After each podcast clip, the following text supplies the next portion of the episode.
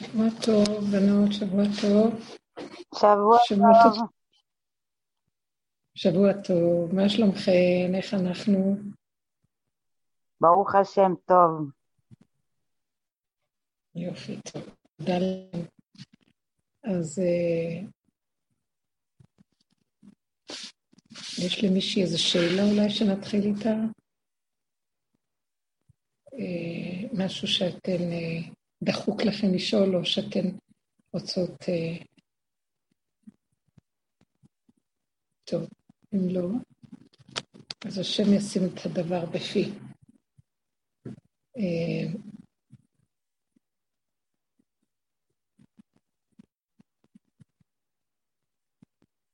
אה, כמו שיכול להיות שאלון זה מוצא טוב להתחיל ממנו. בכל אופן, הוא מסמל את המקום שאני מנסה, ואת השם יתברך, למצוא אה, בתורה, בפרשיות של התורה, את המקום שלנו בהווה עכשיו. כל התכלית שאני כותבת, אני לא, לא... בהתחלה לא כתבתי, אבל הרגשתי ש... אה, אני, אני אגיד כך, הדיבורים שנתתי בשיעורים ניסו לשכתב אותם, לעשות מהם איזה ספר חוברת, אבל uh, לא היה לי תחושה שמרשים לי להוציא את זה. עד שלא הבנתי שאני צריכה לשתף את העניין של התורה. זאת אומרת שמהתורה, מהפרשיות, אני חייבת להוציא את מה שאנחנו עוברים בדרך. הדרך שאנחנו עוברים ועובדים איתה, היא התהליך של הסוף שהוא מוסתר בתורה. החלק שהוא מודגש בתורה, בוא נגיד ככה, כמו שההתחלה והסוף מוסתרים, כלומר,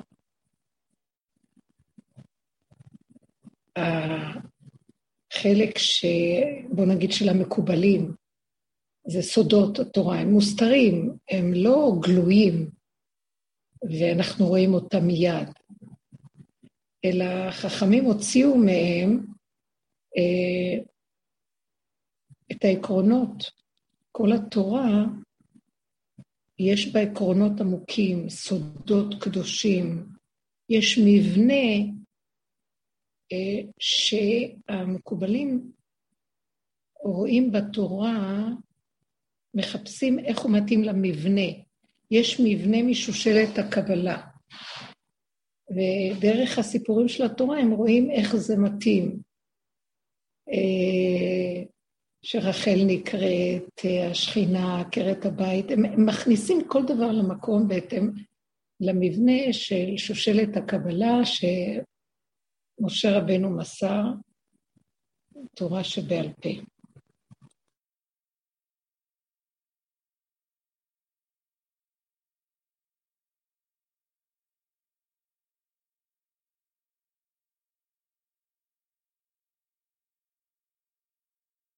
עושים את נקודת האמת שמוסתרת בנפש ומוציאים אותה, האמת שבמידות.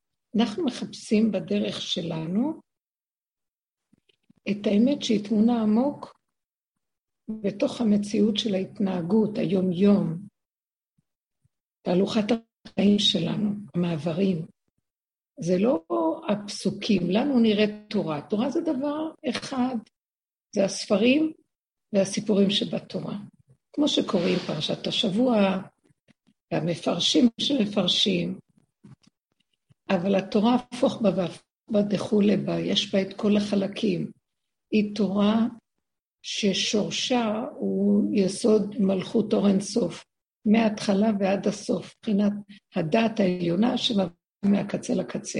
ויש בה את הסודות שהם כביכול, בוא נגיד, המבנה והחוקים, כמו שיש תוכנית של בניין, כשאתה רואה עניין בפועל, כשאתה רואה את התוכנית, זה שונה. תוכנית זהבים, שרטוטים, דות, אה, מבואות וכן הלאה, והתורה זה סיפורים. הבניין כבר רואים אחר, רואים בניין, ומסתכל על המבנה של התוכנית, המהנדס יודע לקרוא אותה, אבל בן אדם מסתכל, אומר, מה קשור זה לבניין? אבל הם יודעים לקרוא ולדעת. אז הם הוציאו ממנה את הסודות שלהם, מהתורה שבעל פה, שבכתב, כל הדורות. תורה שבעל פה, שנמסרה, בסוד שבה. וכן חכמי התורה מצאו בה את החוקים, הגמרות, כל מה שכתוב, למרות שגם הגמרא יש בה הרבה סודות. באופן בעיקר אה, להוציא אליבא דשמטתא, מה שנקרא, את ההלכה שנמצאת שם, איך להוציא פסקים כדי לקיים את המצוות, מה שצריך, באיזה אופן לקיים אותם, באיזה גדר, גבול ומידה. והדרך של הסוף היא ממש, אני ראיתי שמתעקשים איתי שאני צריכה להוציא מתוך הפרשיות את הנקודות ששייכות לנו במעברים של הנפש, בהתנהגות, במידות, שזה לא נראה קשור לפרשה, כאילו, מה הקשר שלי עם פרעה? מה הקשר שלי עם יציאת מצרים? מה הקשר שלי עם אברהם אבינו? מה הקשר? זה סיפורים שהיו פעם. ואילו מה שאנחנו צריכים לעשות, וזה מה שאנחנו עושים בעלונים שאנחנו מוציאים, להתעקש לחפש. אז החלק הראשון לחפש בעלונים הראשונים את הדרך, כל עבודה שעשינו, את הצמצום, את, את המעלה של הדומה בדומה לתקן, את ההתבוננות בחורים ובסדקים, בתוואים, במידות. אנחנו הסוף של כל מה שאפשר להוציא מהתורה, עד הגולם. אנחנו בעצם מוציאים את מה שזה מתורת הבעל שם טוב, יסודות של דוד המלך, שהוא בעצם כתב חמישה ספרי תהילים שהם כנגד חמישה חומשי תורה. המעברים שלו, שמתוכם אפשר להוציא מה בעצם הפרשה אומרת לי. ואז אנחנו מוצאים את עצמנו בכל דבר. מה היא מרמזת לי? והיום אני מסתכלת ואני רואה יציאת מצרים. אנחנו ישר רואים וכותבים, מצרים מסמלת את עץ הדעת. כל העולם הוא תרבות מצרים, תרבות תודעת עץ הדעת. למרות שמצרים הייתה פעם, אבל גם היום היא הבסיס לכל התרבויות. מצרים היא התחלה של כל הגלויות, וכל הגלויות קשורות אליה. אז היא הראשונה והיא גם הסוף. אז פרעה כולל את הכל. הוא המלך של התודעה של עץ הדת, היא מרדה וקונה, שהיא תחושת דמיון היסוד האני, הפסיכולוגיה של האני העצמי, שמשתתפת בכל דבר. ואם החכמים בתורה מנפים כדי לנקות איפה נקודת האמת בהלכה, או הקודמים להם, המקובלים, חיפשו, כמו רבי שמעון בר יוחאי, מתוך כל מה שכתוב, הוא מוצא את הנקודות של הבסיס היסודי של האמת. ככה גם אנחנו מוצאים איפה אני בתוך כל זה בעבודת הנפש אנחנו עושים. ובכן, זאת ההקדמה, רוצה לומר לנו שמה שאנחנו כותבים בעצם, הוא, אם ניקח פסוק, ולא צריך יותר מזה, פסוק אחד, ועליו אנחנו משתיתים את עיקר העבודה שאנחנו עושים והתהליכים של הסוף. אנחנו ביציאת מצרים, מעבר ים סוף, בדיוק במצב הפשוט של עצמנו, אני מזדהה עם זה מאוד כנקודת הפשטות המציאותית שלי. זה לא סיפור שקרה פעם ועבר על העם שלנו פעם. אני בתור הפרט חיה אותו הרגע. התחושה שאי אפשר יותר להכיל את השיעבוד של מצרים. כל הדרך שעשינו זה להתעורר, להכיר שאנחנו משועבדים, שאנחנו בתרדמת, שאנחנו מוצלים, שמשתמשים בנו, שאנחנו בתוך עצמנו יש שד, יש לנו כוח שפועל עלינו וממנו כל הרוגז והעצבים, צורת החשיבה שלנו, צורת ההתבוננות על המציאות, על המשפחתיות, על הילדים, היחסים בין אדם לחברו, המידות השונות שאנחנו מתנהלים בהן ביום-יום, כל מה שאני רואה בתוך עצמי, אז אין בעיה בטבע שהשם נתן לנו, יש בעיה בצורת ההתנהגות של אותו טבע. משהו בתוכי משכנע אותי להתנהג כך או אחרת. צורת הפרשנות שאני רואה את הדבר, המשמעות שאני נותנת למציאות, החותמת של המציאות שאני נותנת למשפחתיות, לילדים, לבעל, או כל אחד ואחד, זה לאשתו, זה לבעלה, זה לילדים, זה לחברים, זה למנהלים שלה, שאיפה שהוא עובד, וכל דבר אחר. כשאנחנו נמצאים במקום הזה ושמים את הפנס ורואים, אז אני רואה מאיפה המצוקות שלי באות. זה לא מחייב שהמנהל מרגיז אותי, מחייב שיש לי משהו בתוכי שמפרש את המנהל בצורה כזו או אחרת. אם הייתי מזיזה את הפרשנות הזאת, לא הייתי רואה אותו יותר מגולם, קיר, כלום. אותו דבר את עצמי, בעצמי. אני נותרת לעצמי ממשות, כאילו, מי אני בכלל? איזה רצינות, איזה חשיבות, איזה כדרות, איזה גאות או איזה חרדה. אה, שאני רואה שמשהו מציק לי, אז אני רואה שמה מציק לי? שיש לי צרות עין, שיש לי איזה קנאה, שיש לי כל מיני דברים פנימיים, ואין אף אחד לידי, מאיזה מחשבה שחולפת לי. כל זה מטרתי לי, אני קוראת לו תודעת עץ הדת. זה הפרעה הרשע שיושב על אדם, הוא משעבד אותו והוא בונה לו ערי מסכנו. משעבד אותו בפרך של ההנהגות, של הרגש, של הדמיון, ואדם מסתבך והולך בתוך זה, חייו אינם חיים. התפיסה של עץ הדעת, החשיבה שלה, היא מגשמת את ההרגשה ואת הפעולה. כאילו זה אמת, ובסוף פועלים לפי הכאילו הזה, ונעשית ככה מציאות. ואנחנו תקועים בתוך מציאויות שאנחנו יצרנו אותן, אנחנו חותמים אותן בחותמת, וזה החיים שלנו. והדרך הזאת שמה פנס על החלק הזה, זה מה שמעניין אותנו. ההלכה כאן לא עניינה אותנו, לא באנו לש... לפסוק הלכה.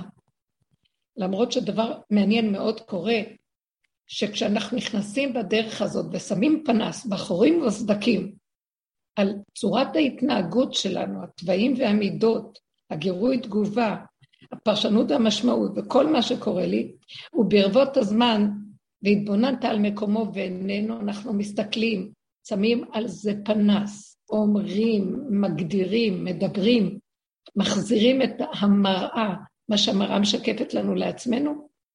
ברבות הזמן, הצמצום הזה, קורה משהו, המוח שלי הולך ונכנס לתוך הבשר, הוא לא מרחף למעלה ושולט עליי, הוא לא משקיף, והוא לא משתה בי, אלא אני תופסת אותו מוקדם, ובעודו באיבו מתחיל להתרגל, להתחיל להרגיז אותי, אני ישר נכנסת פנימה ולא נותנת, ומקררת את המידה, את העצבים, את הרוגז, את הקנאה, השנאה, הנקימה, הנטירה,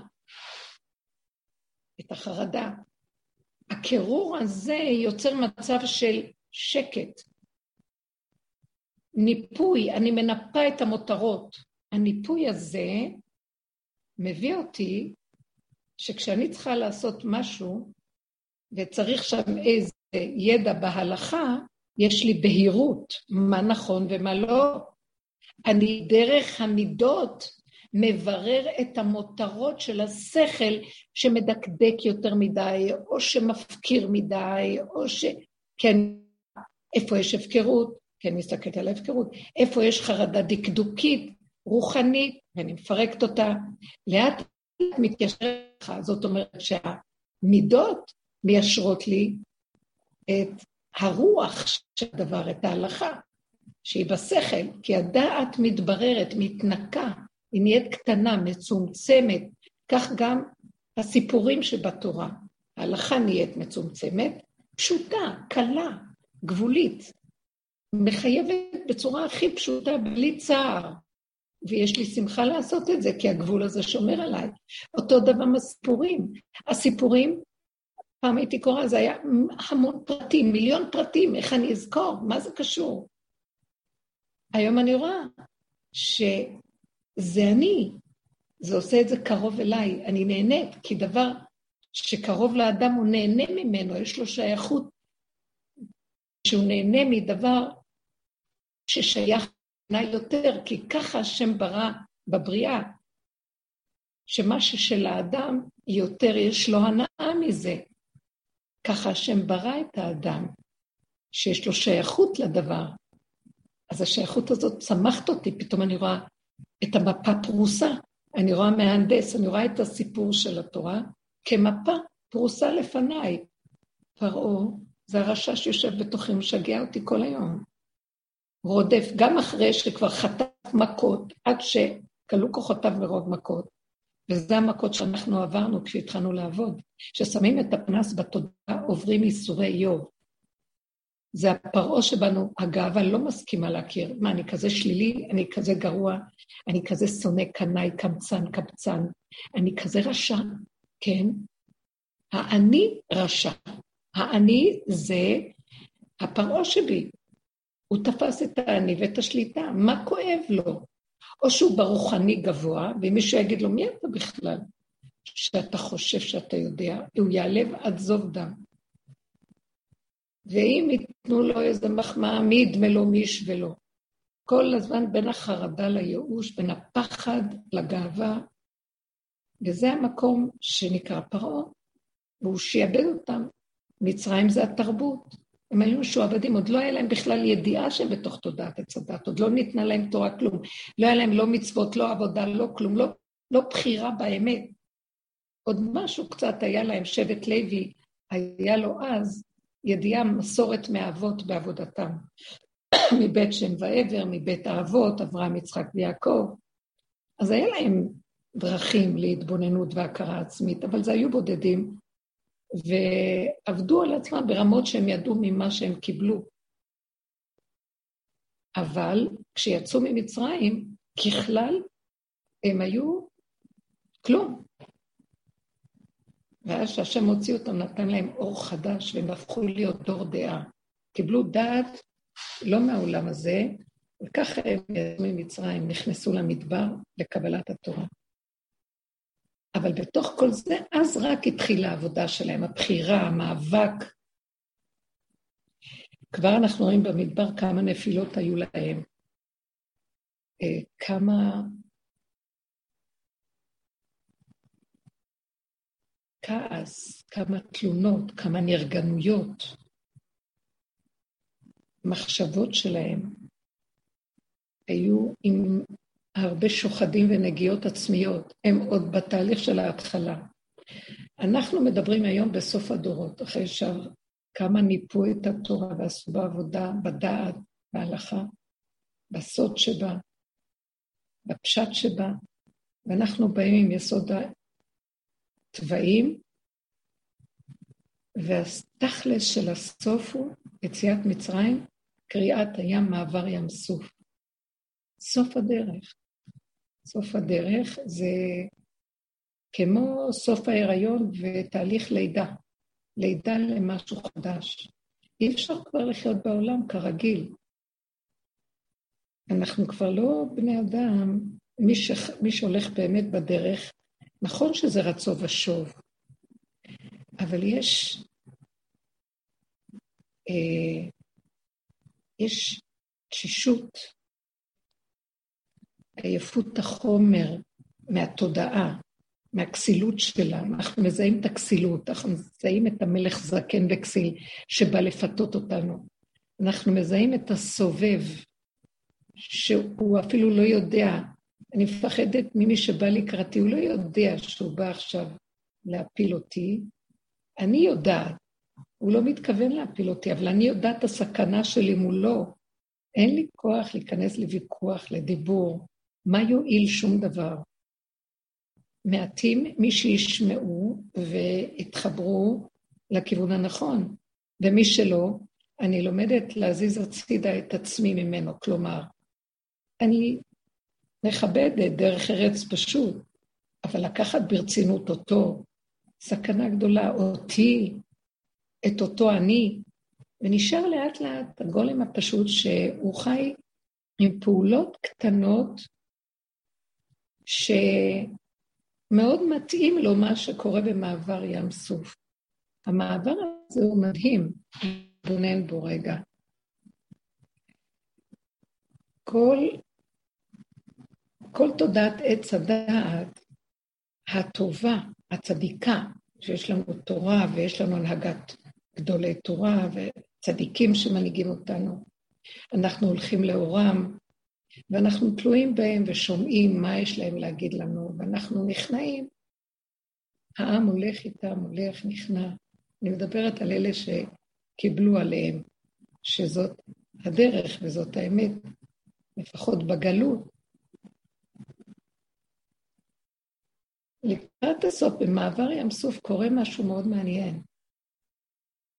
עם ישראל מגיע למצב, משה מנהיג אותם, ומוביל אותם לתוך הים. והם צועקים, אומרים, מה אתה מוביל אותנו לתוך הים? בייחוד שמסתכלים ורואים שפרעה רודף מאחור. והם לא רואים מנוס, לאן הם ילכו? מאחור המצרים, מקדימה הים, מה יעשו? אז הם צועקים למשה, מה הבאת אותנו לפה? יותר טוב לנו להישאר במצרים. מה אתה מוציא אותנו מתודעת עץ הדעת?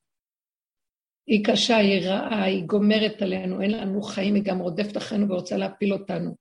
אין לנו מנוס, לאן נלך? אנחנו לא רואים שום אלוקות, אנחנו רואים עבודה קשה, שכבר אין לנו כוח לתת אותה, ואולי נחזור לעולם ונהיה כמו כולם ודי, מספיק, אין מה לעשות.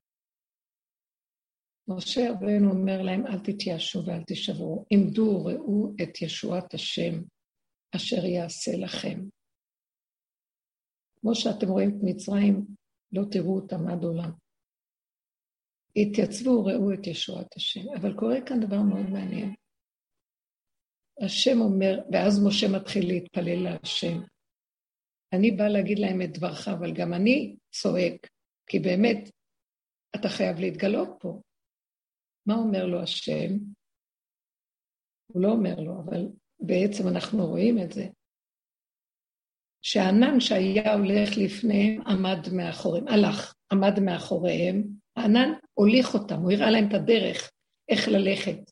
ענן ביום ועמוד אש בלילה. אז הענן מראה להם את הדרך, להנחותם את הדרך. הוא אומר לענן, השם אומר לענן, למורה דרך שנקרא ענן, לך מאחורה.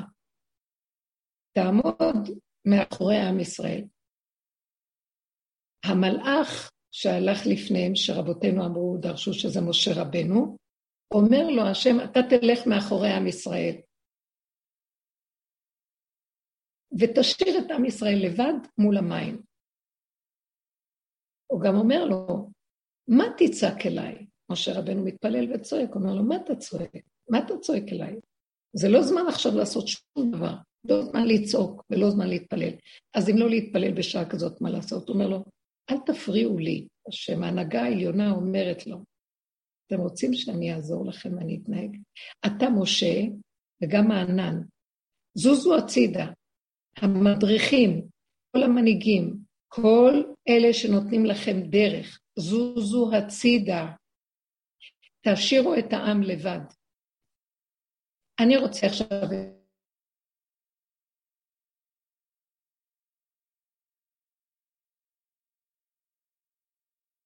פשוט לב, הפחד מהדת, הוא כבר משיל את הכל והוא כבר תשוש. אין לו מורה דרך, אין לו הנהגה. יש מה שאנחנו מדברים בדרך. אין לו ידיעה לאן ללכת. ובעצם הוא רואה דבר פשוט, סיבה פשוטה, מים, הוא רואה מים. אז הוא לא צריך לדעת לאן ללכת.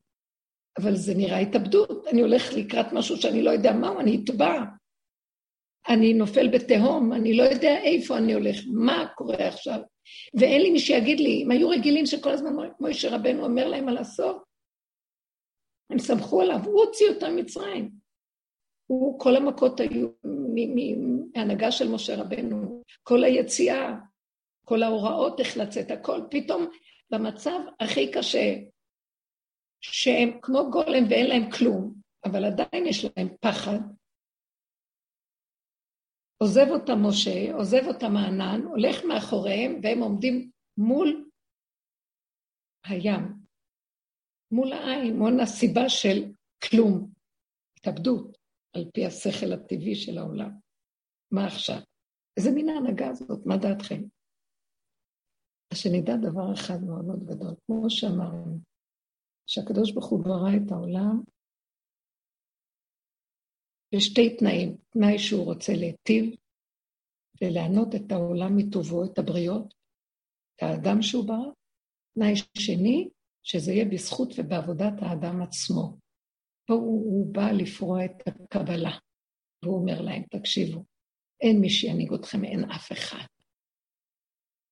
אתם רוצים שאני אתגלה, אני צריך כאן אתכם. תנו לי את העבודה שלכם, הסופית. כמו שאתם רואים, אמרתי לכם, אתם לא תראו את המצרים שרודפים עד עולם, אם תתנו לי את העבודה הזאת. מהי העבודה שלי? תהיו אתם, תלכו עד הגולם שלא יודע כלום. זה אף אחד לא יכול להראות לאף אחד מה לעשות פה. בנקודה הפנימית הזאת אין הדרכה, שום דבר, זו נקודת אמת של האדם עם עצמו בנקודת התאבדות פנימית, והוא צריך להיות בנקודה של כאשר עבדתי, עבדתי. אין היגיון, אין פרשנות, אין משמעות, אין שכל, אין כוח, אין ידיעה, אין הבנה, אין השגה. אין דרך. מה עכשיו? מה עכשיו? בואו נראה אתכם. מה עשה נחשון? עוד, עוד ראשי השבטים עומדים, מוישה מאחורה, ומתדיינים מה לעשות. נחשון עשה דבר.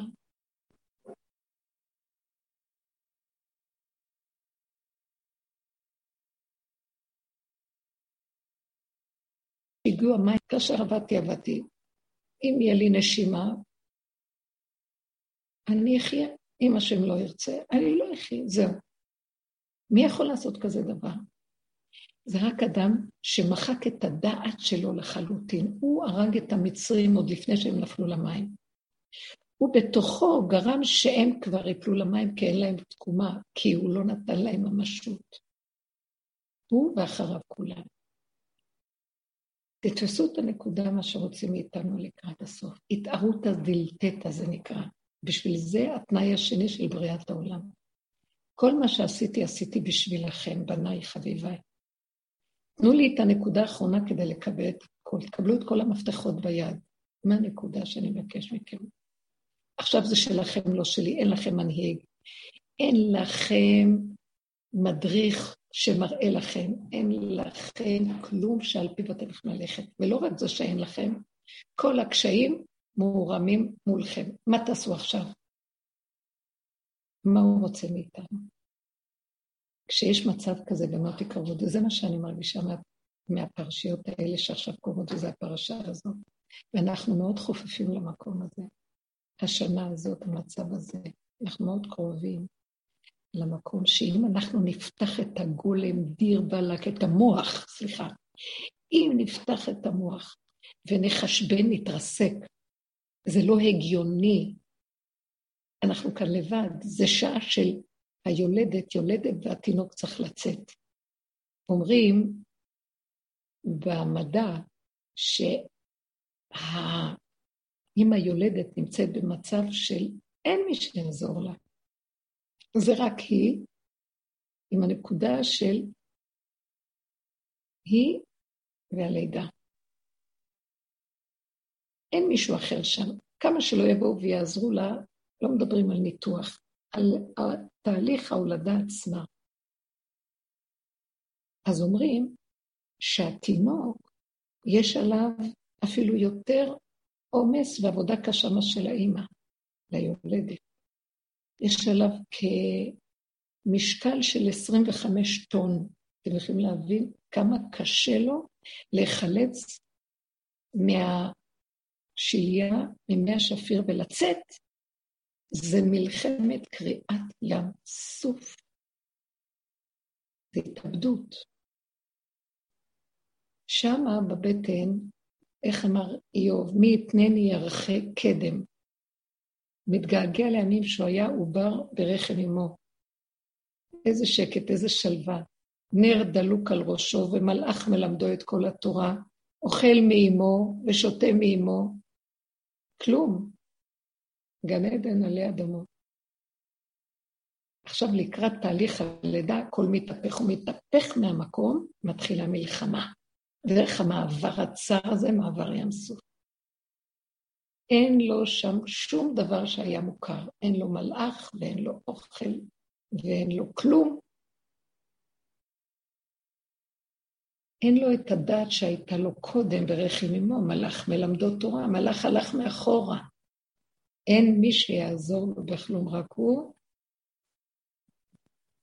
עם עצמו. אני לא אומרת השם, עד כה לא הזכרת מילה השם, כי אני רוצה להדגיש את המקום של האדם עם עצמו כגולם בלי כלום. כאן נדרשת עבודת האדם לסגור את המוח של הכאילו, של האלוהים הרוחניים, של הידיעות והידענות הגדולה, של ההשכלה, של הנשמה, של הרוח ומה לא. הכל כשזה מגיע לאור הגנוז שהולך לרדת, ההתחדשות הגדולה במעבר הגדול הזה, שעשה שם ניסים ונפלאות שלא כדרך הטבע, זה חייב לסגור את כל הערוצים האחרים, זה כמו עבודה זרה ליד האור הזה. תורת העולם הזה היא כהבל בפני תורתו של משיח. כל מה שידענו אז, כל מה שהבנו, למדנו, עשינו, כדי לקבל את האור החדש, אפילו לרגע, שיעשה לנו נס לרגע, כזה נס שהיה במעבר ים סוף. נס ההולדה הוא נס שהוא בלתי יתואר. חייב להיות גולם שלא יודע.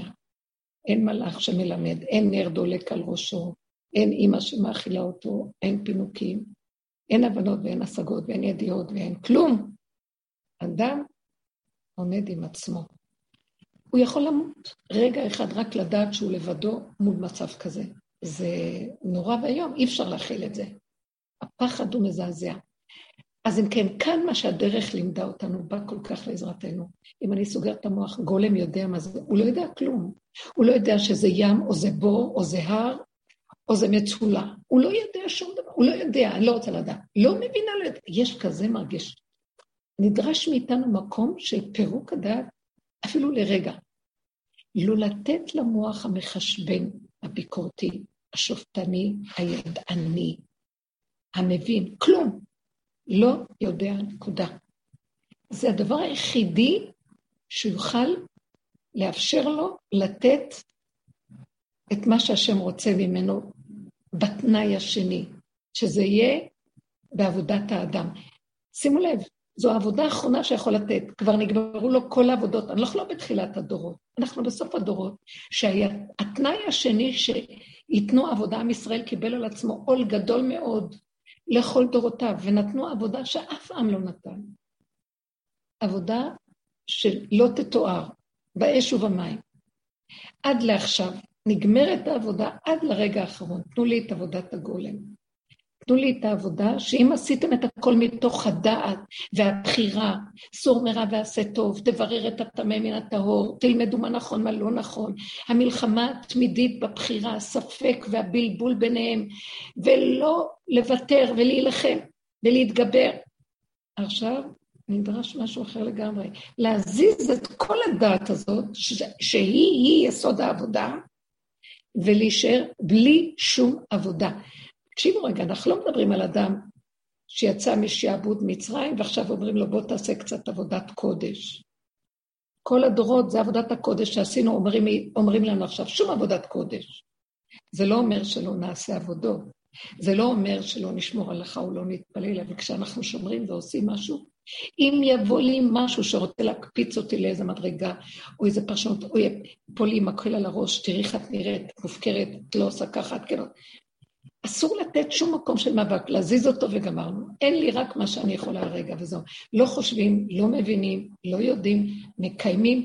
יש שם כוח שנכנס והוא עוזר לי לעשות את הדבר, הוא רוצה לעשות את זה מחדש.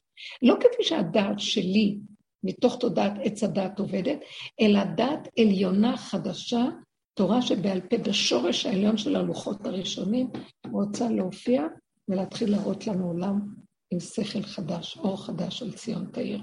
אני חייבת לתת לו את מחיקת המוח הזה. וזה לא דבר פשוט, אנחנו מדברים כאן לא על מצב קבוע. זה רגע, תנו לי רגע. הרגע הזה של מעבר ים סוף היה רגע, זה היה רגע ונגמר. נחשוב נכנס למים, עד שהגיעו מהמצב הרוב. רגע כזה, כמה זה יכול היה לקחת? לא יותר מדקה. אדם לא יכול לנשום יותר מזה. ואז הכל נקרע. התגלה אור כזה מדהים, שעשה דבר שהוא לא גדר שאפשר להכיל אותו בכלל בדעת. כמובן שזה לא היה תמידי. המים לא נשארו כנד כמו שתי קירות עד היום הזה. לא. לרגע, לשעתו, זז כל חוק הבריאה שהשם ברא, והמים חזרו לאיתנם, כתוב. אז אמרו חז"ל, שהשם התנה איתם תנאי כשהוא ברא את המים, שבקריאת ים סוף הם יעמדו, וכל המים עמדו, כל המים. גם בכוס עמדו מים.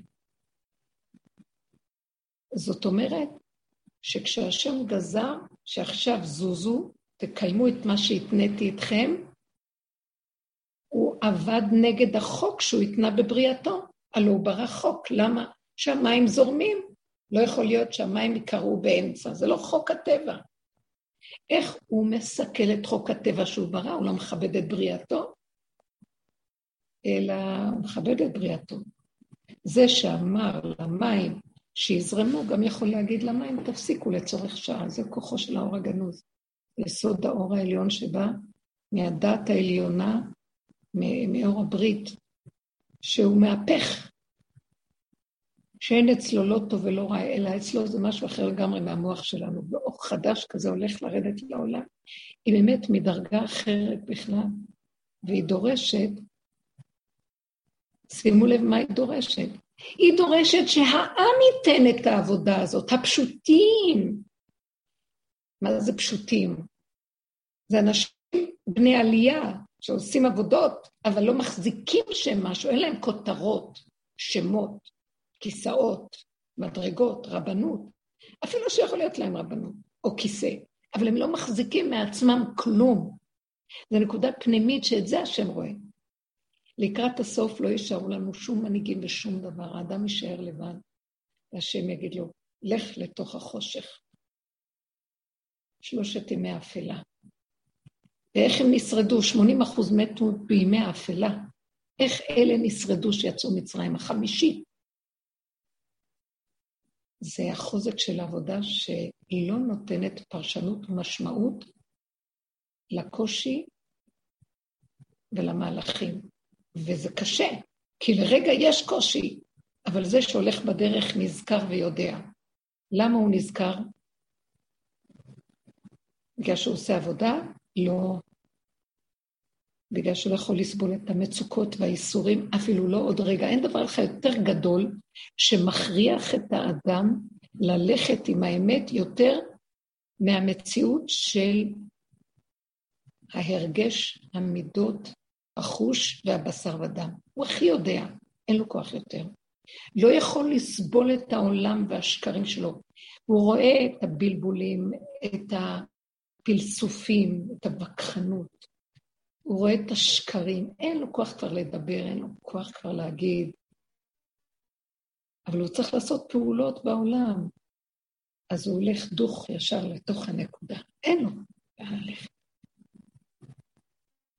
אז לאותו רגע השני חושב שהוא משוגע, איך הוא מתנהג. זה לא נורמלי ככה להתנהג. אבל הוא יודע בתוכו שהוא לא עומד מול העולם ומרצה אותם כדי להסביר מה הוא עושה. צורו ממני כל פועלי אוון, כי שמע השם כל בכי. אין לי כבר כוח, כלום. אני כבר עומדת מולך, אבל כאשר עבדתי, עבדתי, אתה לא מתגלה, הפסדת אותי. מה זה להתגלות? זה לא לתת לי לחשבן, לא לראות, לא כלום, להיות בנשימה אחת, עושה פעולה בלי כלום, בלי הבנה והשגה, כי זה יפריע לעשות את הפעולה. ואחרי רגע כזה יש רווחה, יש שקט, יש חיבור, יש התמרת אנרגיה. משהו, זה, זה נגיעה עמוק עמוק בתוך איזה משהו, בוקעים את מסך החושך הזה, ומשהו קורה, מתחברים לדבר מאוד מעניין, מהפך. שם משהו שמתהפך. אם היינו חיים ככה, עם הכאב שיש לנו, עם המצוקה, עם החרדה, עם הפחד, לא נבהלים, לא מגיבים, לא צועקים, לא מתווכחים הח... ולא נלחמים עם הבני אדם, גם לא עם עצמנו, רק סוגרים והולכים חזק לתוך הנקודה פנימה, בלי שום אפשרות אחרת, כי אין לי שום ברירות. כי אני, אין לי שכל, שכל יש לו בחירה. שכל של עץ הדת יש לו ברירה. יש לו יכולת דמיונית כמובן, אבל הוא חושב שהוא יכול. הגולם הזה, כשהמוח סגור, הוא לא יודע. הוא לא מבין. אין לו בחירה. יש לו מצב נתון, בסיסי, סיבתי, של ככה, וזהו. אז מה עושים? מה שהחוש המיידי אומר לעשות. אם הוא הולך שם עד הסוף, שם התשובה נמצאת. מתהפך, והוא מקבל משהו מסוג אחר. הוא יכול להפך את הכאב למקום אחר, את הצער למקום אחר. שקט, שלווה, ריפוי, יציאה. אפילו שיכול להיות אחרי רגע שזה יחזור שוב הכול, אבל יש לו רגע, רגל בנצח. זה המעבר של ים סוף ביסודו, בדרגת הנפש בעבודה שאנחנו עושים. אז נדרשת מאיתנו כזאת עבודה. מאוד קשה לתת את זה לאנשים שהם ברי דעת גדולים מאוד, שמחזיקים מהדעת שלהם. והיא לא אנשים שיכול להיות שיש לנו דעת, אבל אנחנו למדנו דרך הדרך הזאת לא לתת ממשות לדעת וכוח לדעת, ולא להחזיק מהאני שיש בדעת מציאות, לא להחזיק את עצמנו כיודעים, כמבינים, כגדולים, כחכמים. צחקנו על זה, נתנו לזה צחוק. זה מפתה, אבל הפחד מפני הכאב, חוטפים כאלה מכות, אנשים שהולכים בדרך הזאת, חוטפים את המכות של החיים, אם הם מתחילים להתרחב בדמיונות העצמיים שלהם. יותר מכל הדרך. בחוץ יכולים להתרחב, לא יחטפו מכות. אלו שנכנסים בפנים, זהו, אין דרך חזור, חוטפים אותה. אה, בערך הם לא יותר כמו שפרעה חטף. אז מפחדים. מפחדים. לא מוכנים, יותר טוב לסגור את המוח ולא לראות. יסוד האמונה מתגלה. שאין, כשאין דעת, איפה שנגמרת הדעת, מתגלה האמת. האמת זה מילה נרדפת לאמונה. יש מי שמזיז את העניינים. יש מי שמנשים את האדם, יש מי שפועל, יש מי שמנהיג. וזה לא האני שלי. וזה החידוש הגדול, שהם חוו את הנס הגדול. על כן נחזור לנקודה, את זה נדרש מהפשוטים שבעם. מה זה פשוטים? העבודה הזאת שעשינו, מטרתה להוריד אותנו מהגדלות של הדעת, גדלות המדרגות, גדלות ההבנות, גדלות ההשגות, גדלות האני, הצדיק, הרוחני, הגבוה, ונהיינו קטנים וחלשים ואפסים בצמצום מאוד מאוד אחורה, אחורה, אחורה. זה נקרא העם הפשוט. נגענו בעם שבנו. בתוך עמי אנוכי יושבת. שם זה מה שהשם רוצה לקראת הסוף, הוא ישתיק את כל הגדלות. ייקח את החשיבות לגדלות, לגדולים למיניהם, למנהיגות, ייקח את השכל של העולם וישבש אותו. הוא ייקח גם את שכל התורה, ולא יהיה למי לפנות. כמו שכתוב, אישה תחזר על הפתחים שיגידו להלכה, לבתי מדרשות, ולא יוכלו לפסוק להלכה ברורה. לא יהיה שום דבר. כל זאת למה? ייאוש. הפקר, מה יהיה פה? פחד. כי שמחנו על הדעת, אנחנו סומכים על היכולות. הכל יתבטל. מי שלא יכין את עצמו בעבודה הזאת, רק מהחרדה שאין לו במה להיאחז, רק מזה יכול למות. אבל לפני שהוא מת הוא ימות מפחד. ימות מדכדוך, ימות מייאוש,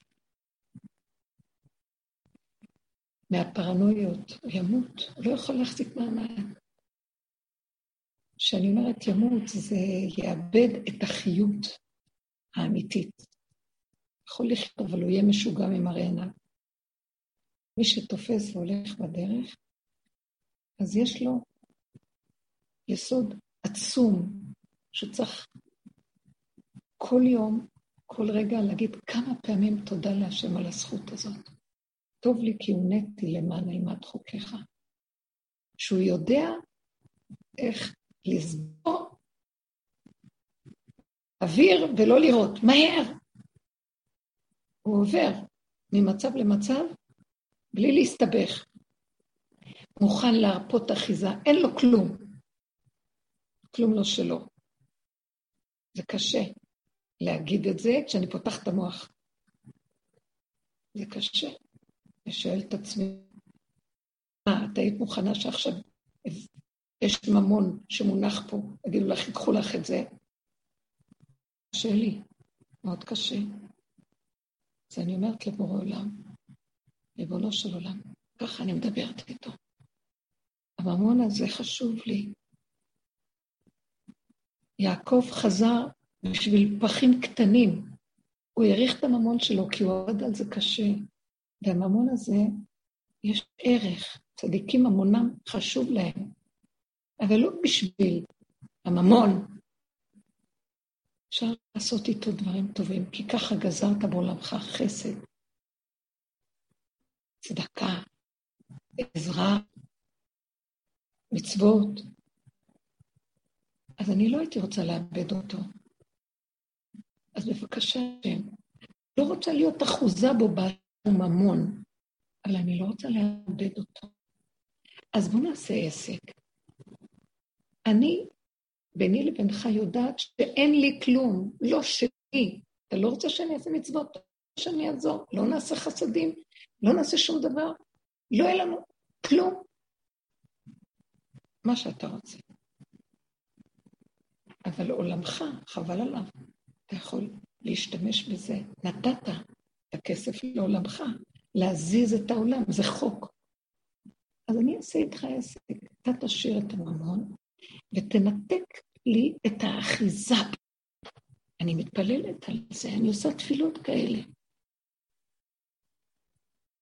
אתה תזיז אותי מהפחד, אבל יש דברים בפחד. הפחד יש, נותן לאדם גבול, גדר, מידה, יראה. אבל אני בקלות יכולה ללכת לאיבוד מפחד שהוא הכרחי, שהוא מתרחב בקלות. אז השם, אני אעשה איתך עסק. זה חוק שבראת בעולמך. אני מבקש ממך, תנתח לי את נחש עץ הדעת, שזה הרגשית בזה, הפרשנית של זה, האחיזה של הדמיון שיש לי בזה, את זה אני אתן לך. אבל הדבר עצמו אין בו שום פסול. כשהם יצאו ממצרים, אמרת להם, תנצלו את המצרים, תיקחו מהם את הממון והזהב שלהם. אחר כך בזהב הזה הם נתנו למשכן. זה הכסף שהם עבדו קשה. הם עבדו מאוד קשה שם, ולא קיבלו כלום. וכן, לא כצאת העבדים יצאו. צריך לתת להם מה שצריך. אז נעשה הבחנות. תודעת עץ הדת מסעירה, מבלבלת. לקחה את כל המציאות של היופי של הבריאה וקלקלה אותה ברשעות נוראית. ואנחנו מעורבבים עד שאין לנו נשימה וחיות. נבוכים במדבר הנורא שסוגר עלינו, מוכים בסנוורים. אז בואו נעשה הבדלות. הדרך הזאת עוזרת לנו לעשות הבדלות. כמו שאמרת, הבירור של עצמי במידתיות הנכונה, בהתבוננות התמידית, חזור לאחוריך, שהעולם הוא רק המראה והמקל, עזר לי לנפות את המותרות בהלכה, בריגושים של החגים, בהתרגשות מהמצוות השונות, הסיפוקים, ודייק לי את הכל. גם בשאר הדברים הוא מדייק אותנו. ננפה ונדייק. כמו שאמרתי, על הממון, על הערך השונה של כל דבר. אני רוצה שינתח לי את האני שיש שם, ואת הנחש שבדבר, ישאיר את הדבר, הכל בסדר. זו העבודה שעשינו עד שאנחנו מגיעים למקום שזה לא קשור לשום דבר שיש לנו מסביב. האדם הביא, השם הביא את האדם לעולם להנות אותו ולשמח אותו מטובו, מהשפע, מה... מכל מה שיש פה. אבל בלי אחיזה של אני נחש הבולע, השואב, המשעבד, הרשע, הרשע המרושע הזה, תעל צחנתו ובאשו בים הצפוני, לא יהיה לו תקומה כמה הוא החריב והרגיז את האדם העלוב הזה בבריאה הזאת. וזה כל העבודה של הסוף. לא היינו יכולים גם לעשות את עבודת הסוף אם לא היו הגדולים הקודמים שעושים את העבודה. ואנחנו כננס שרוכב על גבי ענק. אז יש לי הערכה גדולה לכל הדורות, אבל זה סוף העבודה. ומעניין שדווקא העבודה הזאת מה לסוג של נשמות של הנוקבה, שיש להם דעת מהשם אישה משכלת, כך כתוב, הון ועושר וישלה כתוב. הון ועושר נחלת אבות, אבל מהשם אישה משכלת. ההשכלה צריכה אבל לרדת לתוך הדה, היא צריכה לרדת למטה. תיקח את המטה, את הלמטה, ונטה את זה על הים. את כוחות של הריכוזיות בתוך הבשר הגולם הפשוט, אותו אדם שהוא ערום בדעת ומוכן לשים את עצמו כבהמה. רוב הבני אדם קשה להם לעשות את זה, כי הדת, חיות של האדם, אתה לוקח ממני את הדת, נשאר לי. הייסורים והכאבים עושים את זה. לולא השם עזרת לנו, כמעט שכנה דומה נפשנו. כך דוד המלך מדבר. גם הוא עשה את העבודה הזאת, זו העבודה שלו. הדרך הזאת היא מבית מדרשו של אליהו הנביא, דוד מלך ישראל חי וקיים, והם חופפים זה לזה. בדיוק, הרבנית, אה, קראתי פרק בתהילים.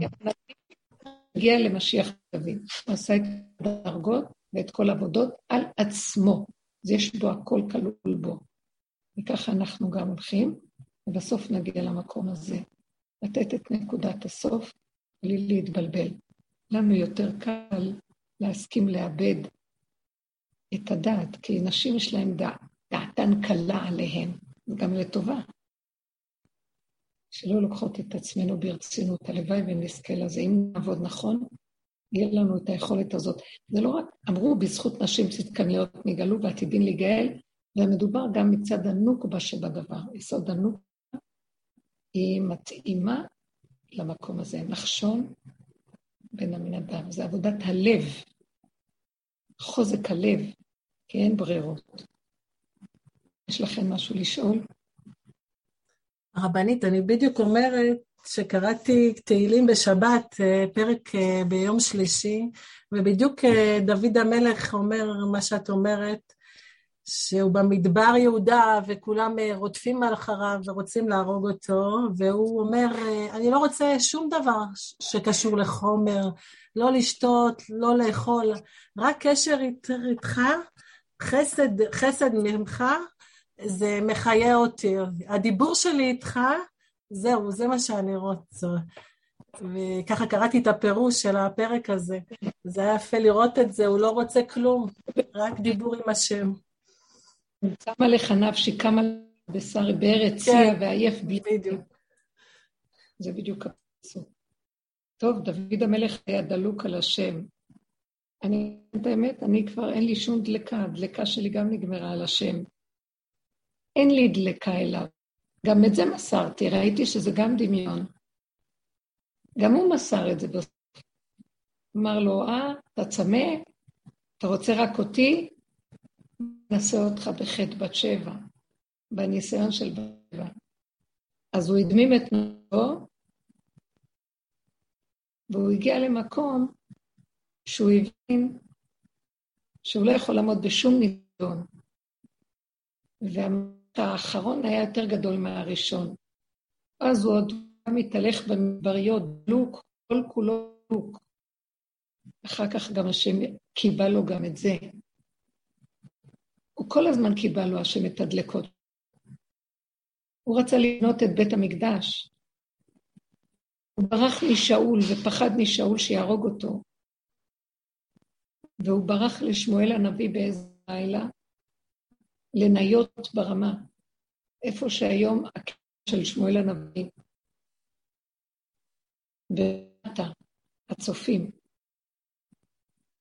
מרחק די גדול מירושלים של אז, איפה שהיה עד לשם, פחד משאול שהולך להרוג אותו, והוא ישב באותו לילה, שמואל קיבל אותו אצלו, שמואל משך אותו למלך, אז הוא ידע שהוא קדוש השם. ואז שניהם ישבו ולמדו באותו לילה, אמרו חכמינו זיכרונם לברכה, מה שתלמיד ותיק לא מחדש במאה שנה, הם חידשו בלילה אחד, הם חיפשו את המקום של בניית בית המקדש, לא ידוע איפה המקדש, כתוב, לשכנות תדרשו בת השמה, בפסוק, בתורה. זאת אומרת, צווה עליכם לדרוש איפה בית של השם בנוי כאשר תצאו מהמדבר, שזה המשכן, ותגיעו לארץ ישראל. והמשכן הוקם גם כשהם נכנסו לארץ ישראל בגבעון בנוב, גבעון, ובשילה. אבל זה רק היה משכן שהביא אותם מהמדבר. אבל בית המקדש ממש לא ידעו איפה הוא. צריך היה איפה השם רוצה שיהיה המקדש הקבוע שלו. ודוד המלך ושמואל הנבוא ישבו ברוח הקודש כל הלילה ולמדו. דוד היה דלוק על העניין הזה של לבנות את בית המקדש. זה היה בדם שלו, יסוד הנצח, דוד הוא יסוד הנצח. אלה ש... המהר"ל, אלה שביסוד הנצח, הם אה, נשבעים לבנות את בית המקדש. יש להם יסוד חזק של תאווה ורצון של אש דולקת לבית המקדש. ואז הוא רצה, הוא אמר, אני השקעתי כל כך הרבה לימוד וידע, ושמתי נפשי בכפי, והוא למד וחקר, והוא יד... ועלו, הוא ושמואל העלו את המקום שנקרא איפה שהר הבית נמצא בירושלים, זה לא היה ידוע, הם מדדו ושקלו לפי הכתובים, לפי מגילת סתרים שהייתה מתקופת משה רבנו, שנתנה סימנים איפה זה צריך להיות. ובסוף הגיע לשם וקנה את השטח מהר ונע יבוסי. למה אני מספרת את כל זה? כמה הוא השקיע מאמץ. הוא שיעבד את כל השלל שהוא קיבל מהמלחמות שלו, מהגויים, זהב, כסף, נחושת, ברזל, הכל לבניית בית המקדש. הוא חלם לבנות את בית המקדש בעצמו, אין זכות יותר גדולה מזו. אם אבוא באל ביתי, אם אעלה על ערש יצואי, אם אתן שנת לעפעפי, נומה לעינה, אמצא מקום להשם משכנות לאביר יעקב. פרק ק' ומשהו בתהילים. אז הוא נשבע שהוא מוכרח למצוא ולבנות, והוא עושה את זה. מה השם עושה לו? הוא אומר לו, על ידי נתן הנביא כנראה, גד החוזה, הוא אומר לו, אתה לא יכול לבנות את בית מקדש, כי דמים רבים שפכו ידך. דוד, אני אוהב אותך, תתקרר, תתקרר את האש שלך. לא זה שתבנה בית המקדש, הבן שלך, שיצא ממך יבנה. אתם יודעים מה זה בשביל דוד? תחשבו, קירר אותו, הכריח אותו להרפות. הוא הביא אותו כל פעם שהלך משהו ונהיה אחי אחי, שם הוא אמר לו, לא. הוא לימד אותו שכל פעם שהוא הרים את הראש, בהתלהבות קדושה, הוריד לו את הראש באדמה. ראש באדמה זה טוב, הוא אומר לו, אותך אני רוצה ראש באדמה. אתה תמחה את עמלק, אתה תחתוך לו את הראש. אתה לא תלך בהתלהבות ובריגוש, אפילו שזה בקדושה. ממך אני רוצה הכנעה על הכנעה על הכנעה. גולם, גולמי ראו עיניך. הגולם שלי, שם אתה מתגלה ואתה רואה דרכי, דרך הגולם. עשה תיקון של חטא עץ הדת לגמרי, דוד המלך. זה השבעים שנה שהאדם הראשון נתן לו. התיקון של דוד המלך הוא דבר שלא מצינו בשום דבר, מקום. כל אחד מגיע תוך כדי תהליך של עשייה. אחד שווה לשתיים, שלוש, ארבע, חמש מדרגות. דוד פירק את כל המדרגות, השם פירק לו את כל המדרגות, והכניס אותו כל הזמן ליסוד העין. אין, אין, אין, אין. קירר אותו, ואין כלום. תקשיב, הוא יכול להגיד להשם, לך לעזאזל. מבין, שאומר לך לעזאזל, זה לשד של עץ הדעת, שמרגיז אותו, למה לא יוצא לו כלום מה שהוא רוצה? אז הוא אמר, לך לעזאזל, מתכוון לשד.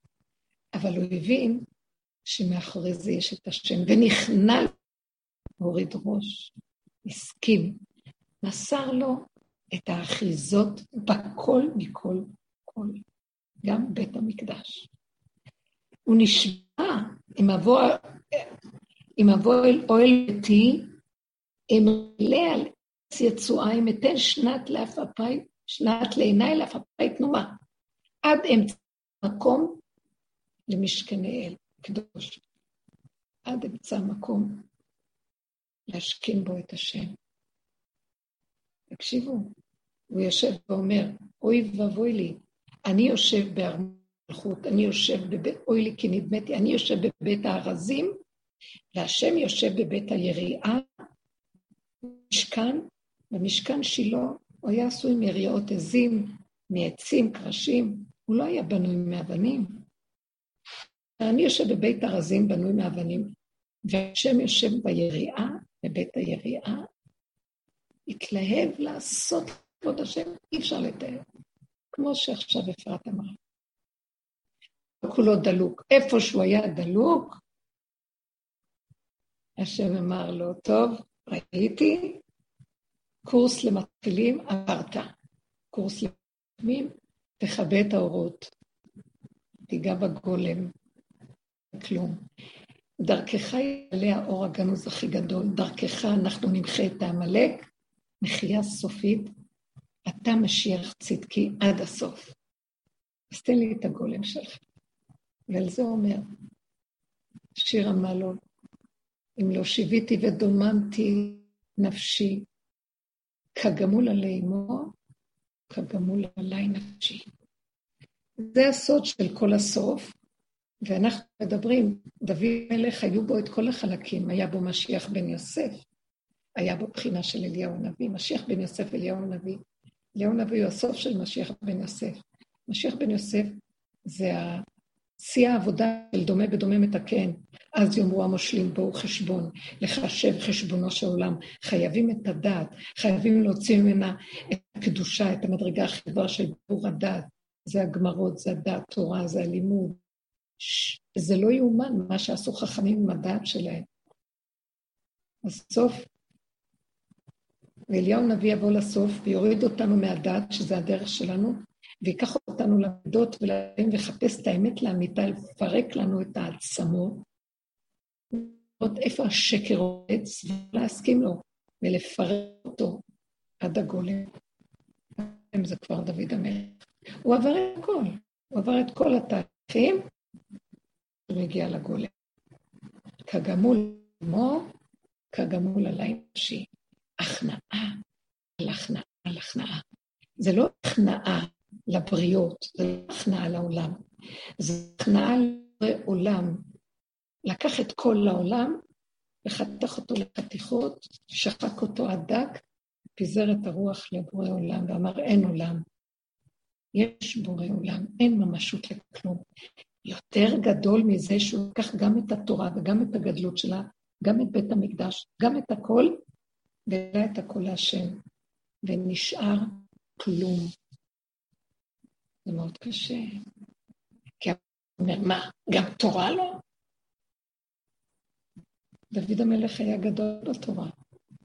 הוא הבין שתורה זה דבר אחד, אבל הגניבה של התורה והגניבה של הגדלות שיש בתורה, הגניבה של אהבת השם, אהבת השם זה דבר גדול, אבל יש גניבה באהבת השם, אתה דלוק על השם. יש לך שם גניבה גם. הגולם אין לו כלום, לא אכפת לו כלום. אבל הפה שלו פתוח להשם. זה גולם, חס וחלילה, שנחשוב גולם. זה אחד שהיו לו את כל המדרגות ובחר להיות בגולם. לזה אנחנו מתכוונים גולם. זה לא נשמע טוב. אכפת לי איך זה נשמע לאחרים. מי הם כולם שיגידו מה היא מקשקשת פה? זה האמת. אנחנו לא מדברים פה, זה בני עלייה והם המועטים. אלה החמושים שיצאו ממצרים, החמישית, חמושים עם כל העבודות, ובסוף נכנסים למים, אין להם שכל, אין להם כוח, אין להם דעת, אין להם כלום. יש להם נקודה של צמצום של נשימה באף. אין יותר מזה כלום. הולכים לתוך המים. קל לדבר. אני יושבת פה ויש לי כאן כוס מים ושולחן, קל לדבר. אבל כל רגע שאנחנו בתוך החיים ויש רגע כזה של קושי, שם המקום שהוא רוצה מאיתנו היום כבר לנגוע בקריאת ים סוף שבכל דבר. הקריאת ים סוף שבכל דבר זה כבר הדקה, דרגה יותר דקה של ההתנגדויות שעברנו, שגם כבר בחוסר, בתשישות, באין כלום. אני יכולה לתת לכם עוד נקודה איפה הגולם יכול להיות. כשאני אמרתי, דוד, דוד המלך נכנע ונתן הכל. יכול להיות שהגולם הזה, מי יעמוד מולו, והגולם הזה תשוש ואין לו כלום. בואו נגיד את נחשון מול המים. המים מרגיזים, מפחידים. בואו נגיד, בן אדם עומד איתי, אני בגולם, תשוש, לא יודע כבר כלום. נשאר לי הנשימה האחרונה. באה נקודת הפחד בתוכי ומפחידה אותי. בא מישהו לידי ואומר, מה את עושה? אתם יודעים מה זה הגולם? מה זה הכנעה? הוא נכנע למצב, תבינו, יכול להיות גם מצב כזה. אני, אני אתן לזה עוד פירוק. הפחד שיש לי מהמים, הוא מרגיז אותי. אני מרימה עליו החרב שלי ואומרת לו, אתה תעמוד פה עוד רגע, אני אהרוג אותך לחתיכות, אני אחתוך אותך. הכעס שמישהו יעשה לי, אני כבר בגבול שלי ואין לי כלום, מה אתה... זה לא כעס מול הבן אדם, הבן אדם הוא רק הסיבה לעורר לי את כוח המנגד. כוח המנגד שבא לי מבפנים, הגולם, כשיש לו כוח מנגד, הוא יותר חזק מהעמלק, הוא יותר קשה מהעמלק. עם הכוח הזה נכנסים למים. שימו לב, שימו את הפנס על הנקודה שאמרתי. נחשון נכנס למים, מה זה הוא נכנע להשם? דיבורים. אני רוצה שנפרק את זה עוד נקודה. היה לו פחד, היה לו חרדה, היה לו כאב. הפחד והחרדה, הוא תפס להם את הצורה, ואמר להם עוד רגע אחד, אתם כנסו לי במחשבה, אתם תשהו עליי עוד רגע, אני אפרק אתכם לרציסים. ככה הוא נכנס למים, עם העוצמה של אותו כוח נגד השטן של הפחד, נגד השטן של הכעס, נגד השטן של העולם שבא להגיד לי, את משוגעת. זה מוזר. עוד רגע אחד, נפרק אותך הצידה, עם זה אני גם נכנסת לחושך. לא סתם שהשם באותו רגע מביא לי את הניסיון הזה של הפחד או הכעס. איתו, ממנו ניקח לעבוד השם. איתו, איתו אני לוקחת מאותו שטן, ואיתו אני עובדת.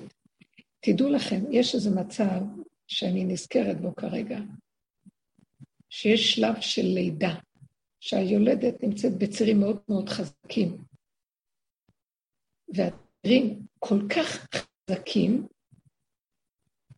שהיא לא מרגישה שום כאב חוץ מהכאב של. באותו רגע הרופא מחליט עכשיו לחתוך מספריים בלי הרדמה.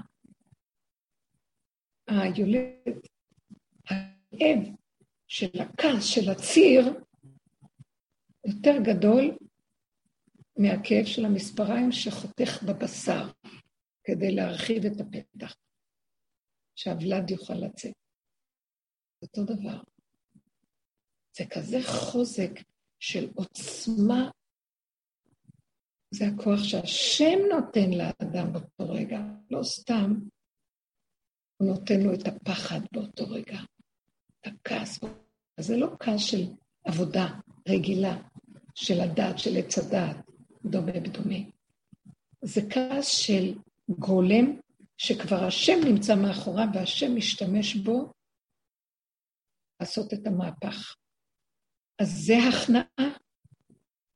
יש הכנעה שנראית לנו כאן. כן, נכנעתי.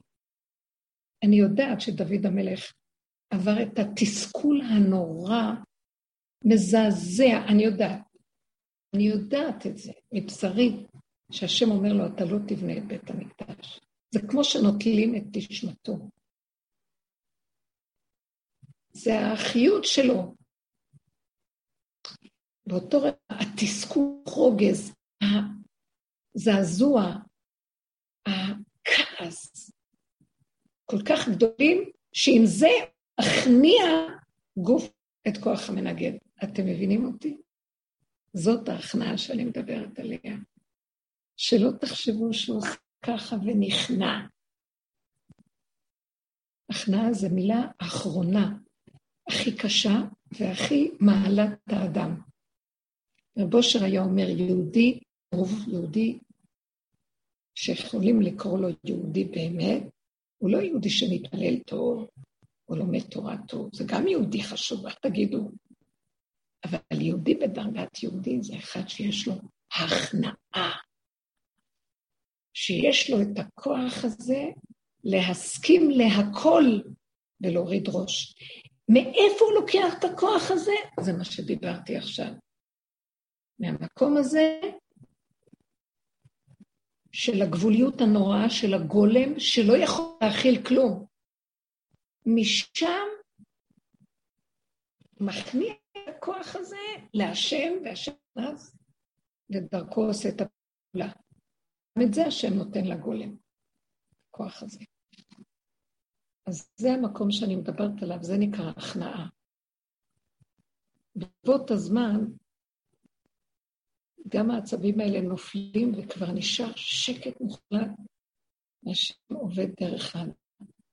תדעו לכם, זאת עבודת אמת לאמיתה, ודרך אחרת אין. אה, כמו שאמרתי לכם, שאני יודעת שיש אנשים יקרים שמדברים על הנבואה, ורוצים להחזיר את הנבואה למקומה, ולהביא משיח וכן הלאה. אני אומרת לכם, בלי דיבורים, בלי קשקושים, זאת העבודה שתחזיר את הנבואה בישראל. ולפרק את הדמיון הרשע שלא נותן לכוח העליון להיכנס. יש כוח המדמה היותר גבוה, שהוא כוח נבואי, שנדרש על מנת שהוא ייכנס לבטל כוח הדמיון של עץ הדת. זה נקרא תמונת השם יביט. הוא גם תמונה, תמונה זה יכול להיות גם דמיון, אבל זה בדרגות אחרות, זה משהו אחר. אבל זה לא הדמיון של עץ הדת. אז חייבים להפיל את המחיצות האלה.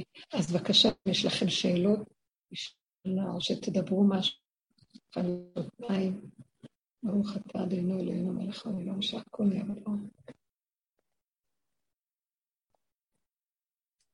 אמן. אין לכם מה להגיד? אני חושבת שהלכתם לישון. לא, אנחנו ערות ומקשיבות. פשוט אין על מה לחלוק, רק לקבל. כן, נכון. לא, תתפסו את ה... אם יש כאן איזו נקודה של חידוש, מה שמדברים היום, זה המדרגה הזאת שאנחנו בעצם אה, כבר, כמו שאני שומעת את ורד אולי, ומה שנזכרתי משבוע שעבר, שאנחנו, כבר אין לנו כוח לעולם. לא מתרגשים כבר גם מצרות העולם. כי הפחד לקראת הסוף זה שאני באה לעזור לשני, אז הוא מושך אותי ואני תובע יחד איתו. אני לא יכולה לעזור יותר כמו שפעם, עם העצות ועם הכוח של משיח בן יוסף, לעזור, להשפיע, לתת, לעשות חסד וכל זה. העבודה שנדרשת עכשיו היא לא מהסוג הזה. עכשיו נדרשת מאיתנו עבודה של צמצום, פנימה, ריכוזיות, אנחנו עושים פעולות, אבל לפי סיבות קטנות, כאשר הכלל המוביל פה, שאני לא עושה שום דבר אם אין לי חשק לו, ואני לא אלך נגד הכוח המנגד שלי, לא אלך, לא אתגבר. הגולם שואף לשקט ומנוחה, ומתוך זה הוא פועל לפי הסיבה. כאשר לגולם הזה, מה שחידשנו היום, בא איזה כוח חזק שמנגד והוא נוגע במידות. פחד, כעס. מה שצף לו, הכוח הזה, אפילו מי יוצא החוצה, יוצא החוצה על השני. זה לא הוא, זה לרגע וזה נגמר. הכנעה. לא לתת עבודה. לא להגיד מה עשיתי. לא לשפוט. לא לדון. ככה וזהו. כי ככה זה וזהו זה. לטוב ולמוטב. אם זה יצא, או אם זה בתוך הגולם עדיין לא יצא. זה אותו דבר. אין כאן שום דבר שאנחנו משתמשים בו עכשיו של תודעת עץ הדת, כוח השיפוטיות, כוח הביקורת, כוח ההבנה, לתת עבודה. זה ביני לביני, זה ביני לבין הנקודה של הגבוליות הכי גדולה שיש, ואין חוץ ממנה כלום. זה המקום הנדרש עתה. זה מה שקרה להם במעבר ים סוף. זה הנקודה שתביא את הגילוי של האור הגנות לעשות כאן מהפך. בלתי אפשרי להמשיך איך שזה ככה. תקוע פה, טיפשי פה, כסילי. אין שכל, אין כלום. אין מה לעשות. תקוע, הכל תקוע. מה אכפת לנו?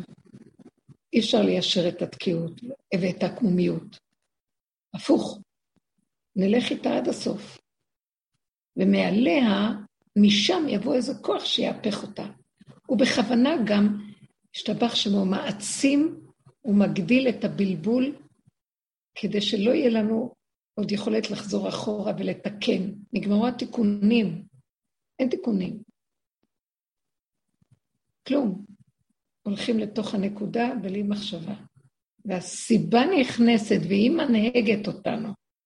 היא מוליכה אותנו, והיא מיישרת לנו את הדרך. אבל נדרש מהעם הפשוט, מהעוממות, עם מלשון עוממות, אין אור, חשוך, חשוך לי נורא, לא רואה כלום, לא יודעת כלום. אני לא יכולה, רק הדיבור נשאר לי במצוקה של הרגע שעוד יש איזה רגע של מצוקה ממשהו, ואז אני שם נותנת איזה דיבור. יצאו לי הרבה צעקות השבוע. הרבה צעקות שאין להן פשר, חושך, גבוליות, אה, התנגדות, ואין לי כוח להתגבר על זה. נתתי לזה לצאת, ודיברתי להשם. ולכן גם נזהרתי לא להתראות הרבה בפני בני אדם, שהם לא מהחברים של הדרך. והכל היה רק נקודה, וזהו. הבנתי שהוא רוצה ששם נלך, כי זה מה שהוא רוצה. העם זה נקודת הסוף שלנו, העוממות שבנו, ה... בתוך עמי אנוכי יושבת. זה השכל הקדוש, הוא גאון, הוא יושב בתוך החושך. זה הכי קשה. השכל העליון רוצה, שואף לאור, שמו אותו בחושך. אם הוא רק כרגע מסכים, לכי מעטי את עצמך, הלבנה נהיה כאור החמה, והיה אור הלבנה כאור החמה. צריכים להשתתף במקום של הלבנה, שיושבת בצער, בהתמעטות, הרבה שנים, הרבה מאוד דורות, ומחכה למי שיבוא ויצטרף אליה אפילו לרגע. כי משם תצא הישועה, מאבן השתייה. כי מציון המצוינת תצא תורה. לדבר השם מירושלים. מהמקום הזה, שהוא הנקודה הריכוזית שמקום מושבו של השם, שאנחנו עוד צריכים לעשות משהו קטן כדי שהוא יתגלה. עבודת דקה מן הדקה היא עבודה שהייתה ידועה לנביאים. היא מתחילה להתוודע לאלה שהולכים בדרך, פשטות, נקיות. אני מקבלת רשמים מתלמידות ממש, מחברות לדרך, מדהימות, מדהימות, שמספרות חוויות שנוגעות בנקודה, מרגישות את המהפך שקורה בדברים הקטנים של עצמן. וזה נר אחד, נר למאה, כולנו כיוון הזה. זה המקום שאנחנו נדרשים לו, והשלב הבא אחרי יציאת ים סוף, והשירה המדהימה שבוקעת, של הכרת הטוב, אנחנו עוד נחווה את הנקודה הזאת. ושלב הבא שנקבל את תורת האור הגנוז, כמו הפרשה הבאה, פרשת יתרו, יתחיל לרדת השביבים של תורת האור הגנוז. זה לא הולך בדיוק שכל פרשה יש לה בדיוק מה שאנחנו רוצים, אבל המהלך הזה של מעבר ים סוף עוד יימשך איזה פרק זמן, ובד בבד גם יתחיל להתגלות האור החדש לתוך המציאות של החיים שלנו, תורת חיים. זה, זאת האמת שיש כאן, וזה המקום שאנחנו אה, בעבודה הזאת זוכים, ויעיר עלינו אור חדש, אור גדול.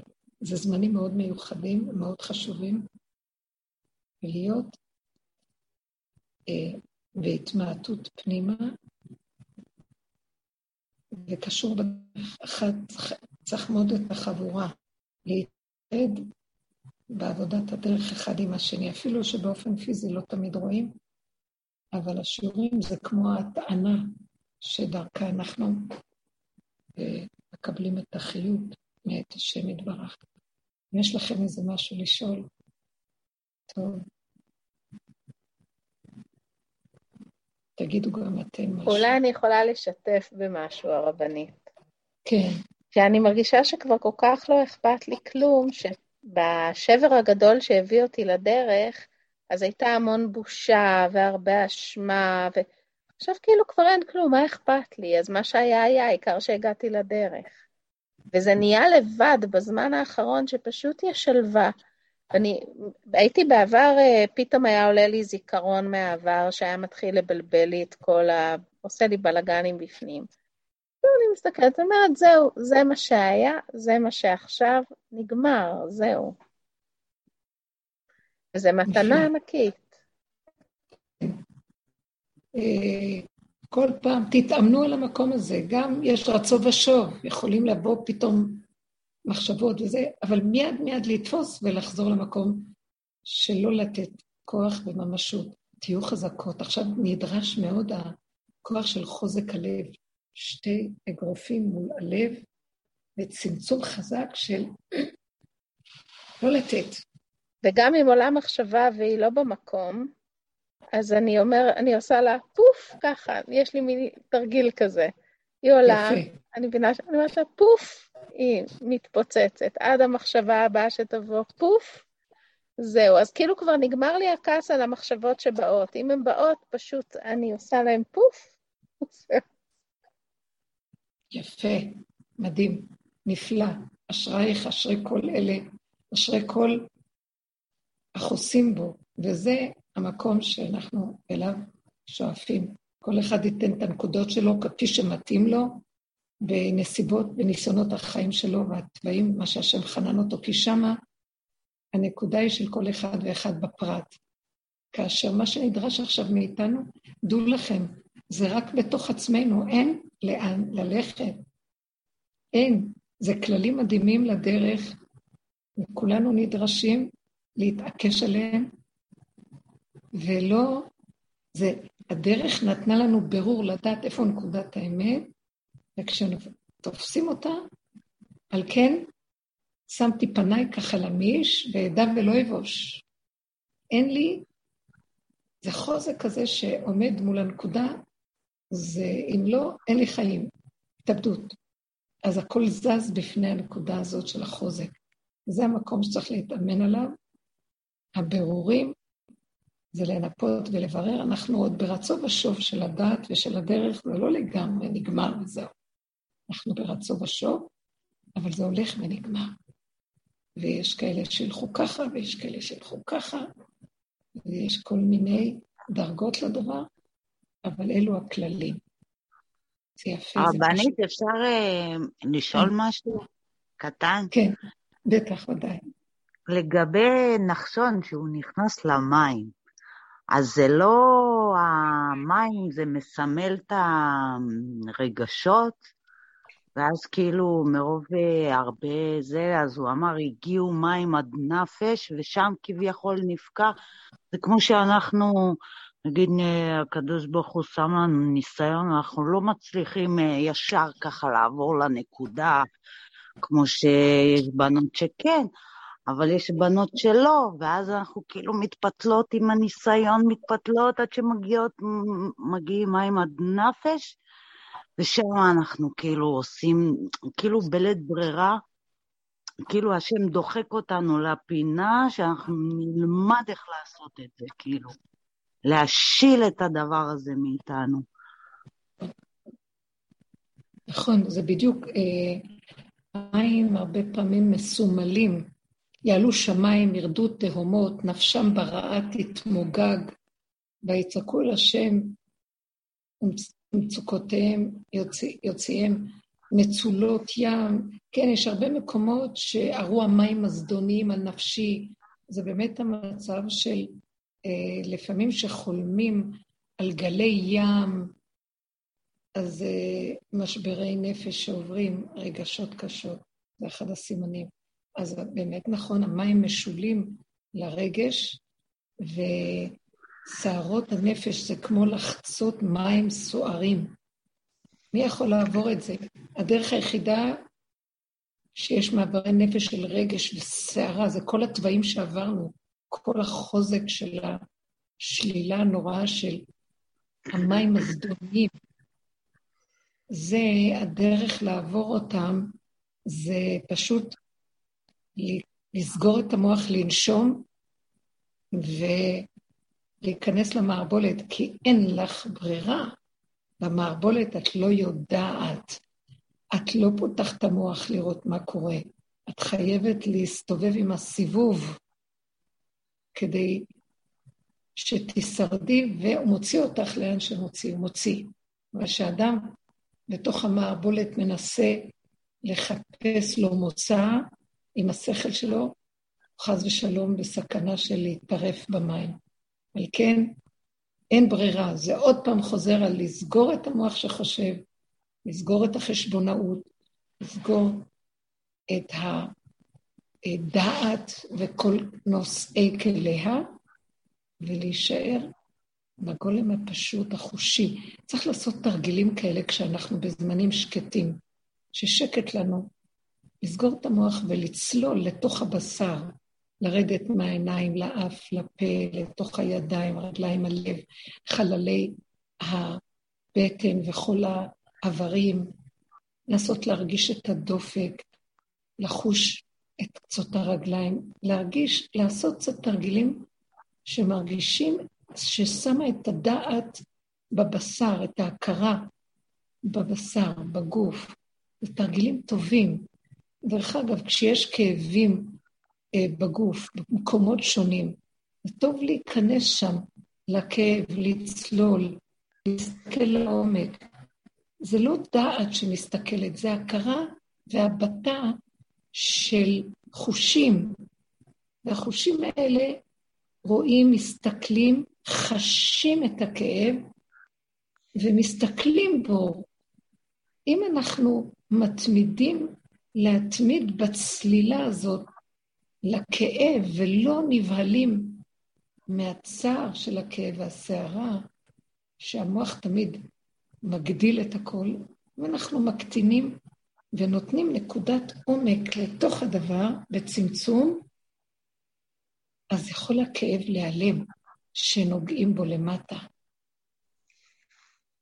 יכולים גם לדבר שם, אני מדברת שם להשם, אני מדברת לכאב. אני אומרת לו, מה כוחי? אין לי כוח לאחל. למה אתה מכאיב לי? רכה ומרוכזת להגיע לזה, דברים יכולים להשתנות ולהתהפך. אפשר? צריך ריכוז, ריכוזיות. זה מאוד טוב הדוגמה שאמרת, כן. אפשר, אה, מרים, אה, כן. רציתי, שומעת אותי, מרים? כן. אה, רציתי לספר איזה חלום שהיה לי ביום שישי בערב. חלמתי שאני נמצאת באיזה מקום, איזה אירוע, ואני הולכת לחפש משהו שהלך לי לאיבוד, וכשאני חוזרת כבר אין אנשים באירוע, ואני יוצאת החוצה ויש המון מים באים לקראתי, המון מים, מים, מים, ואני רוצה ללכת לצד השני, ובאים גם מהצד השני מים. ואני כלואה, ואני ממש, ויש מישהי שאני אומרת לה, תראי, אין לי מוצא, אין לי מוצא, אין לי מוצא, לאן אני אלך? ואני מרגישה שזה החוסר אונים הכי גדול שיכול להיות. ואז אני אומרת לה, אז תגידי, אם את תצאי מכאן, תגידי לכל האנשים, לקרובים שלי, שאני מאוד אוהבת אותם, וזהו, נגמר, המים מפה והמים מפה. וכשהתעוררתי, מאוד שמחתי קודם כל שזה היה חלום, ואחר כך אמרתי לעצמי שאני הזדהיתי עם המצרים, לא עם אלה שעברו, עם, עם המצרים שטבעו במים, זה היה, לא, היה סוף. לא אבל את לא טבעת. לא, לא יודעת, התעוררתי, לא טבעתי, אבל המים באו אליי משני הצדדים, ולא היה איפה לשים את הרגליים יותר, לא הייתה יבשה. המים נראו כאילו יש יבשה, אבל כששמתי את הרגל זה היה מים. מים ומים מכל הצדדים, והתעוררתי וממש אמרתי ככה, זה... זה... לא, לא, אני אני חולקת עלייך. זה מה כן. שהרגיש נחשון כשהוא נכנס למים בדקה הראשונה. זה מה שהוא הרגיש. אין כלום. היה לו פרק זמן כזה, שכל המים, כל המים באים לקראתו מכל הכיוונים, והוא בתוך הכל, אין לו כבר מעמד איפה לעמוד. אני חושבת שאת חווית את המקום הזה. יכול להיות שהיה לך איזה זיכרון מהמעמד הזה עוד מאז. לא יודעת, אני לא יודעת, שאלתי את עצמי על מאיפה זה בא הדבר הזה, כי אני לא כרגע באיזה מקום. אולי אני כל כך הרבה מדברת את הדרך עם אנשים ומשכנעת שפתאום כאילו משהו כאילו רצה לתת לי להרגיש את זה במוחש, אבל בחלום, לא במציאות, במוחש, מה זה נקרא חוסרוני? המוחש בסוף של עץ הדעת, זה נקרא. הסוף של דעת עץ הדעת, הסוף של התרבות הזאת, ומשם השם דולה אותנו לכיוון חדש. משם יש יסוד המהפך. אז חווית את זה, מה? זו חוויה שעם ישראל עברו, הם לא סתם עברו, הם לא סתם צעקו, זו הצעקה שהייתה להם. אה, את חושבת שזה היה פרעה? שחווית את לא פרעה? יודעת. כל מיני חלקים.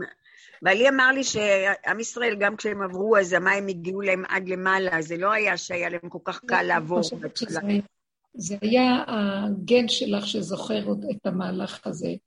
וגם בנפש, בעבודה שלנו, זה הסוף של התודעה והכאבים של העולם והשטות שקורה מסביב, והשם עומד לפתוח לנו פתח חדש של מילוט לכיוון אחר לגמרי, לעלות ליבשה מסוג אחר, תודעה אחרת. לאט לאט זה מתחיל להגיע. בינתיים נוחז בנקודה של גולמיות שלא נותנת לרגש מקום. מאוד יפה שהביאו אותך לנקודה לדעת מה עשית ברגעים בתודעה שלך שהכל סגור ולא ידעת מה לעשות. רק להסכים לקבל ולהיפרד מכל השאר, זה עוד מה שנשאר. נכון? זה מה שחווית. הסכמת לקבל את זה, כי מה יכולת לעשות? אין ברירה. ממש, ממש בלי ברירה.